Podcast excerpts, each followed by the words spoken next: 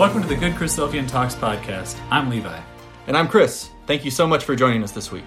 On this podcast, we select one talk a week to help each one of us get the Bible in our daily news feed. We post at the start of each week for you to listen with a short intro beforehand to kind of set the stage for the talk you're about to hear. And now, let's hear more about this week's talk.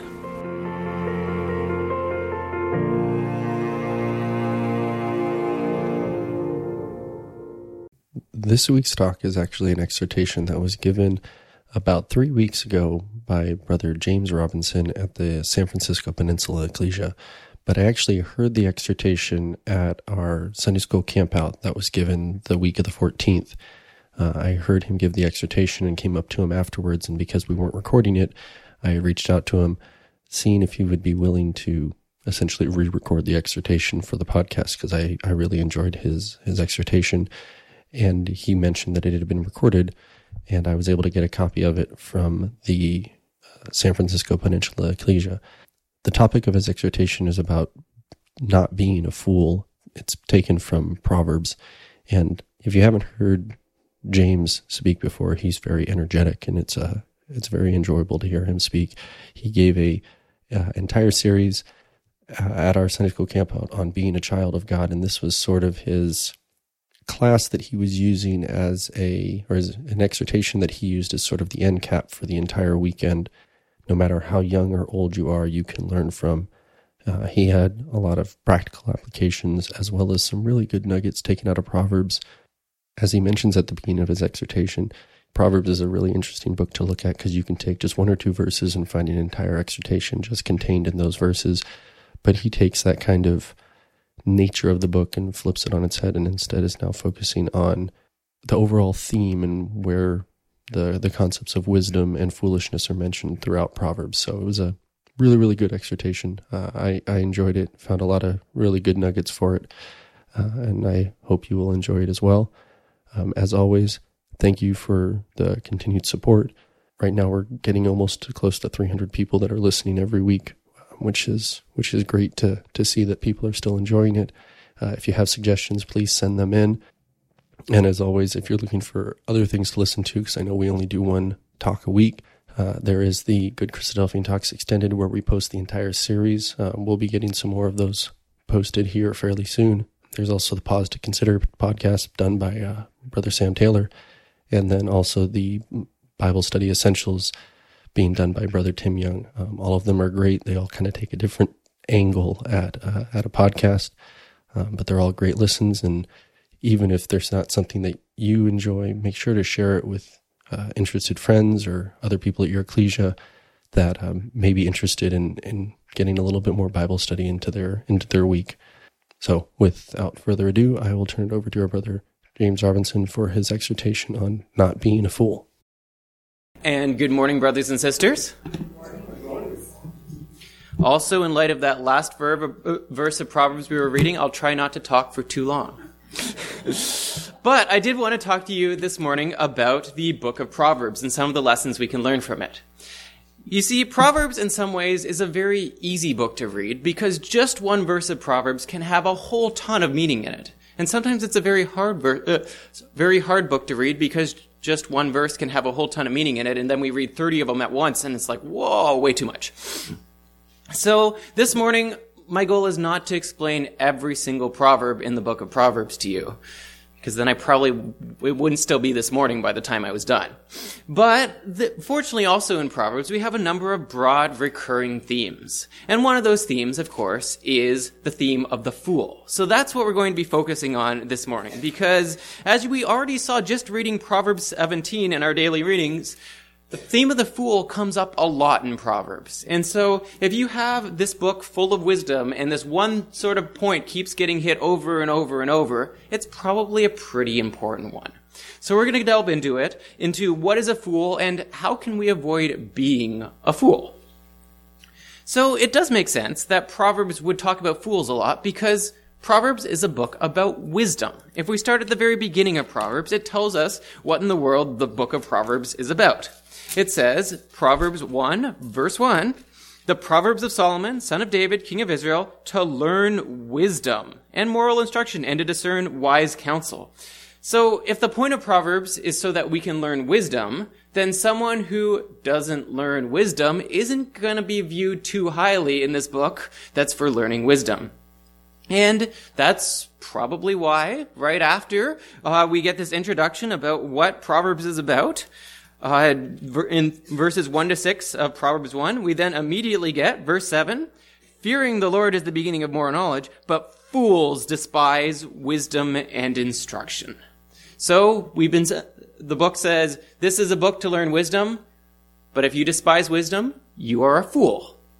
And there, in some ways, is an easy definition of what a fool is. A fool is somebody who doesn't have wisdom, and not only doesn't have wisdom, doesn't want wisdom. Because the thing is, is, the difference between a wise man and a fool is not how much wisdom they started off with. Because everybody starts off pretty stupid. Uh, babies just really aren't very smart. They don't know how to walk. They don't know how to talk. They definitely don't know how to, like, solve differential equations. So you you talk to a baby and you know it can maybe grab your finger and make some cute noises, but they're not very smart. And we all started off that way. There was nobody in this room who started off being able to talk, who started off as a baby being able to walk. Uh, we all had to learn over time to become who we are. Some of us maybe even learned how to do differential equations. But it's a process of learning, and the only way we got where we are is by learning. And fortunately, babies are very good at learning. So if there's anything you might want to get across, take away from the book of Proverbs, and probably, hopefully, the thing I really want you to remember from this exhortation is please keep learning. Don't stop learning, because if you stop learning, that's when you become a fool. Because everybody learns up to a point. But a fool is somebody who doesn't want to learn anymore. And why would you stop learning? Why would you be, decide that, oh, I don't need to learn anymore? Well, in Proverbs 12 verse 15, it tells us what makes sort of the difference between a wise man and a fool. It's not where they started off, but it comes down to, well, I think what Proverbs 12 verse 15 says. The way of a fool is right in his own eyes, but a wise man listens to advice. You see, babies are actually very good at listening. Uh, it's amazing sometimes. You talk to a little child, and if you ever want to know what people say in their family, just talk to that child, and you will hear it. kids say all sorts of interesting things, not because they invent them themselves, but because they repeat what they've heard other people say. They're very good at listening and then repeating. And you see babies do this. They watch and then they try to do the same thing. Uh, not just with talking, with walking, with their actions. It's really cute to watch when baby sees, oh, look, mommy's doing that, so I'm going to try and do it. Sometimes they can't do it as well, but they keep trying, and that's how babies learn. They watch, they listen, and then they imitate. Uh, and because uh, they do all this, they babies all learn how to walk. They learn how to talk. Uh, babies learn languages better than adults can learn languages. I've been trying to learn a language recently and it's really hard. But babies, like, they all do it. There's an old joke. Uh, Chinese, did you know Chinese children are the smartest children in the world? And you know why? Because they can all speak Chinese. I can't speak Chinese, but Chinese kids, all of them, and they're just kids, they can speak Chinese. anyway. So, kids learn really well. But then some people decide at some point in their life they don't need to do any of this learning anymore. And they stop. They decide they've learned everything they need to know, and my ways are the right ways, and I don't need to change them. And that's what makes somebody a fool. A fool is not just someone who is stupid. A fool is someone who is stupid and not trying to get any smarter. Uh, that's why Proverbs 17, verse 10 says, A rebuke goes deeper into a man of understanding than a hundred blows into a fool. Because a man of understanding actually wants to change. So when he has somebody rebuke him, when someone tells him that he's wrong, he's like, Oh, I need to do something about this and changes. While a fool is someone who's not trying to change. So even if you make it really painful for him, he's like, I'm still doing the right thing, so I'm still going to keep doing it, and it doesn't make a difference. He remains a fool, despite those hundred blows. Uh, and also, because of this, in Proverbs 9, it gives an interesting piece of advice about how to deal with people. Uh, Proverbs chapter 9, uh, starting at verse 7 Whoever corrects a scoffer gets himself abuse, and he who reproves a wicked man incurs injury. Do not reprove a scoffer, or he will hate you. Reprove a wise man, and he will love you. Give instruction to a wise man, and he will be still wiser. Teach a righteous man, and he will increase in learning. In other words, if you criticize a fool, he's going to fight back. He's going to hate you. He's going to do anything he can to try and stop you from pointing out that he's not actually perfect. Why? Because he thinks his own way is right and he doesn't want to change. And then they keep acting foolishly, so it's a waste of time. You just started a fight and they didn't even get any better. But it's saying if you criticize a wise man, that wise man will love you for it and take your advice and become even wiser. Why? because he's why his wisdom is realizing he's not done learning. So even though he's a wise man, he's going to listen to your advice and appreciate it and become even wiser as a result and appreciate the fact you gave him that advice. So the advice here, straight out of Proverbs, is don't even bother criticizing a fool because you're just going to get yourself a fight on your hands and he's not going to get any better. But if you criticize a wise man, it's a really good thing to do. And so, my advice to you, if you don't want to be a fool, lose the pride, open your ears, and listen when people criticize you, even though it hurts. Because if you listen and change what you're doing and improve, that's what makes you a wise person. Then you will be wise.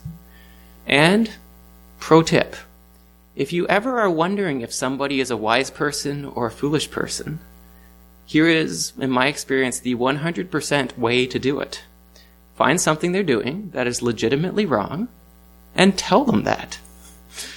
Uh, I mean, obviously, do it privately, follow Matthew 18. You don't need to call them out in the middle of everybody, but find something they're doing that's wrong and then clearly tell them, you're doing this, this is wrong, you need to fix it. And then just watch how they react. If they pitch a fit and attack you and double down on their position and don't want to be friends with you anymore because you're going to treat them like that, then according to the definition we have in Proverbs, they are a fool. And if they don't want to be friends with you anymore, you may want to take them up on that offer. Because as we read in Proverbs 17 verse 12, let a man meet a she-bear robs of her cubs rather than a fool in his folly. Fools make very dangerous friends. However, if they thank you and try to understand exactly what they're doing, and most importantly, change as a result, then they're a wise person. Enjoy your now strengthened friendship with them. Because friendships with wise people make your life better. Like Proverbs also says in Proverbs 13 verse 20. Whoever walks with the wise becomes wise, but the companion of fools will suffer harm. And if you're willing to take some unsolicited relationship advice from someone happily single, you probably want to do this before you get married to the person. And if you think the person that you want to marry is absolutely perfect and there's nothing you could possibly criticize, you haven't dated long enough. anyway, so uh, it's also, I think, important to get into why is it so important to be wise? Why do we have this whole book about uh, the importance of wisdom? Because sometimes being a fool really is a lot easier. For instance, you don't have to listen when people criticize you.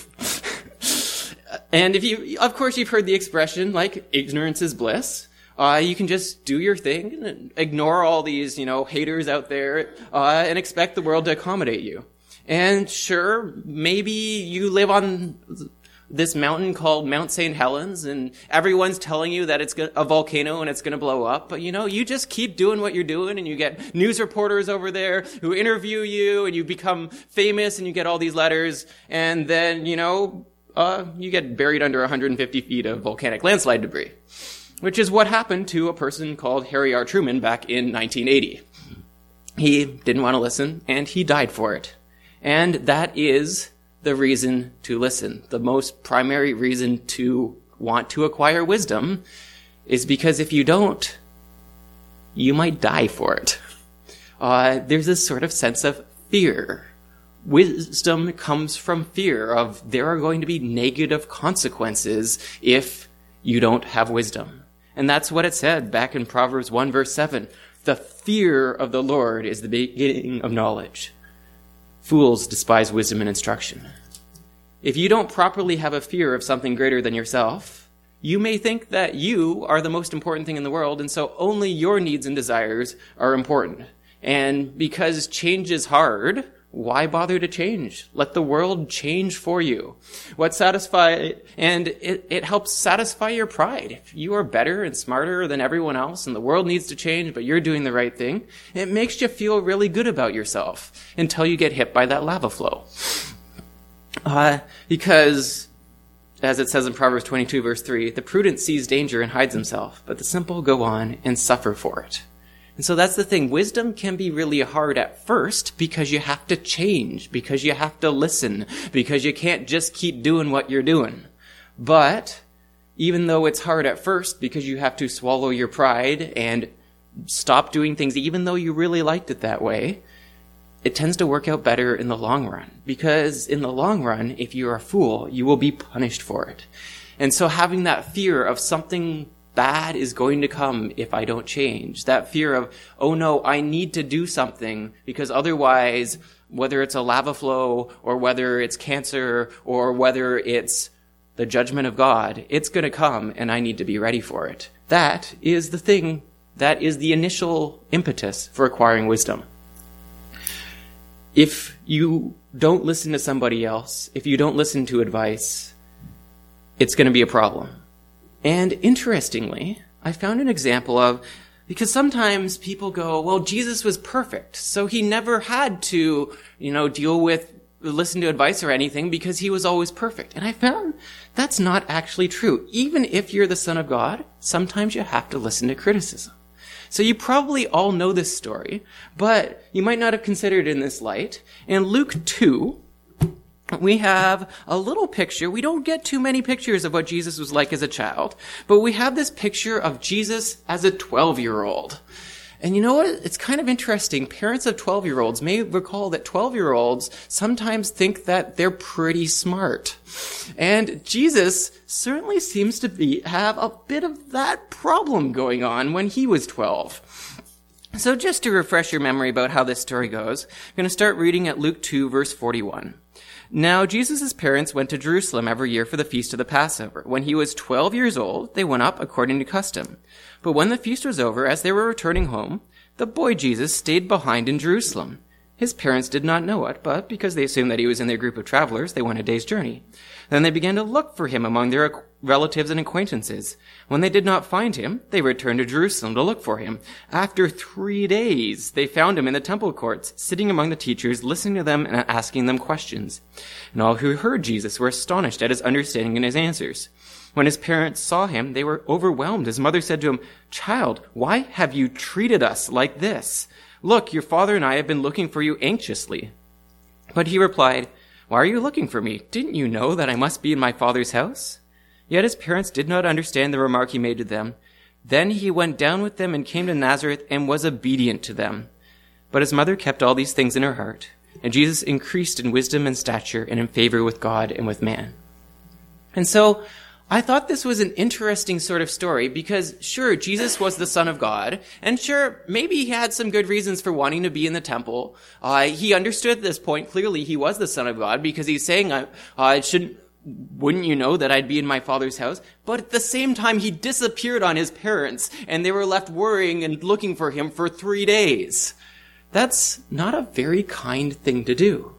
And so they criticize him for it. That is what they're doing when they're saying, child, why have you treated us like this? Look, your father and I have been looking for you anxiously. And it doesn't sound like Jesus had thought about this. He's going, oh, didn't you know? Of course I'd be in the temple. I'd be in my father's house. Did you know this? But at the same time, he hadn't quite considered that his parents might be worried about him and that this might be hurting his parents. And so what it says that he did was he went down with them and came to Nazareth and was obedient to them.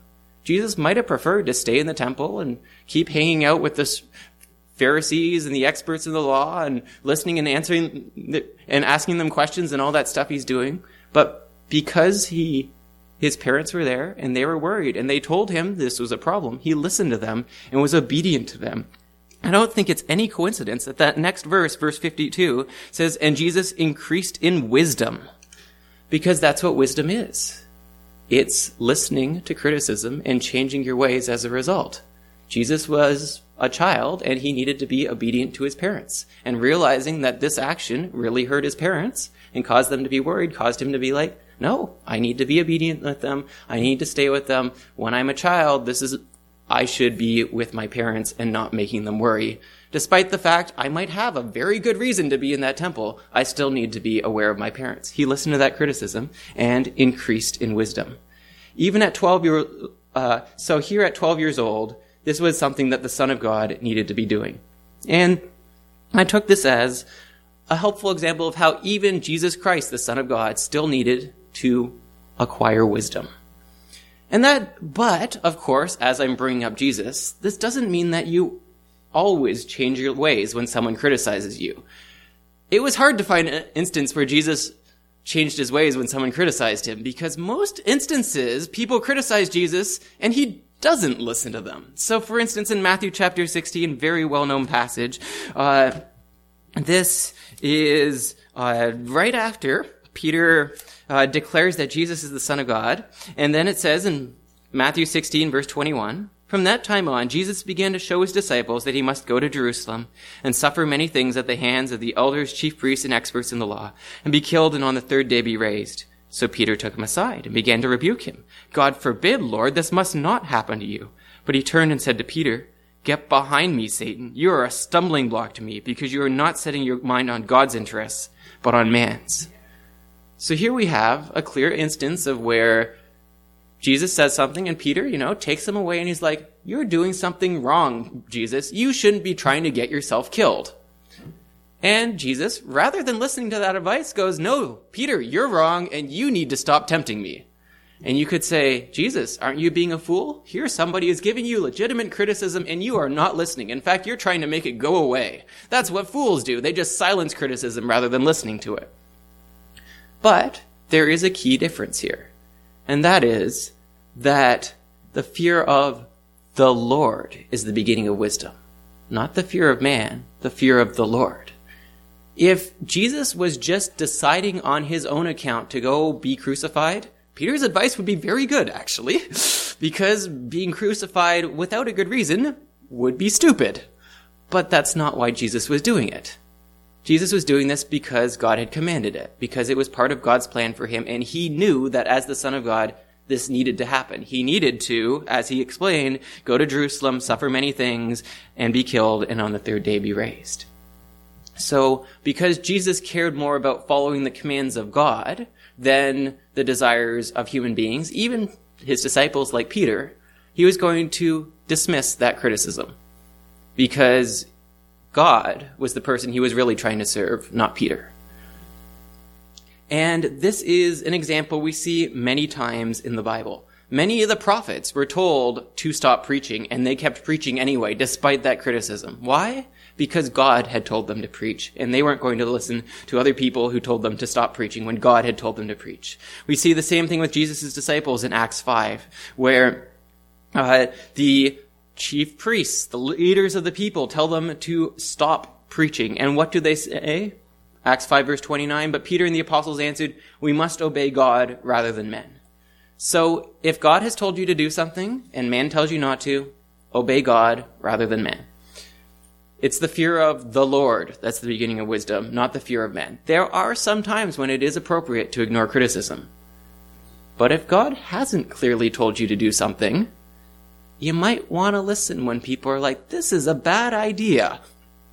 Because if you don't have clear directions from God to overrule what they're telling you, you might just be being a fool. If you think that because you're just wiser and smarter than them, you don't have to listen to their criticism, then, well, you might be worse than a fool. Because in Proverbs 26 verse 12 it says, Do you see a man who is wise in his own eyes? There's more hope for a fool than for him. And so, brothers and sisters, we come together this morning to remember someone who was wise. Someone who grew in wisdom over time. And yet, someone also who feared God more than he did man, so that when he was attacked and criticized and berated, often viciously, he did something that seemed incredibly foolish from a human perspective. He willingly laid down his life. He willingly chose to die when he didn't have to. And yet, by his actions, he saved all of us. And so, as his disciples, we need to follow in his footsteps. We don't want to be fools. When somebody criticizes us, we don't want to go, we're just smarter than you are. We need to listen to that criticism and acquire wisdom and keep learning and changing. And to, to, we need to fear God, listen, but we need to especially fear God. And the most important criticism to listen to is God's criticism, because that is the criticism that will cause us to depart from evil. And if we receive criticism from the world, but we listen to the criticism of God, if we follow God's commands, even when the world does not like that, then we will also follow in Jesus' footsteps. Footsteps that will lead us perhaps to what this world might call all foolishness, but to a much greater reward than anything that this world can offer the, the reward of eternal life in God's kingdom.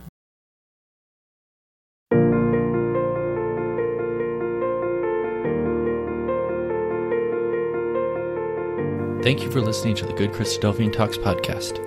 Please subscribe for new episodes and leave a review on Apple Podcasts or whichever service you are listening from to help people find the show when they search for it. If you enjoyed this talk, share it on social media so other people can find it too. For show notes and links to the talk that you just listened to, visit our show page at anchor.fm slash GCT.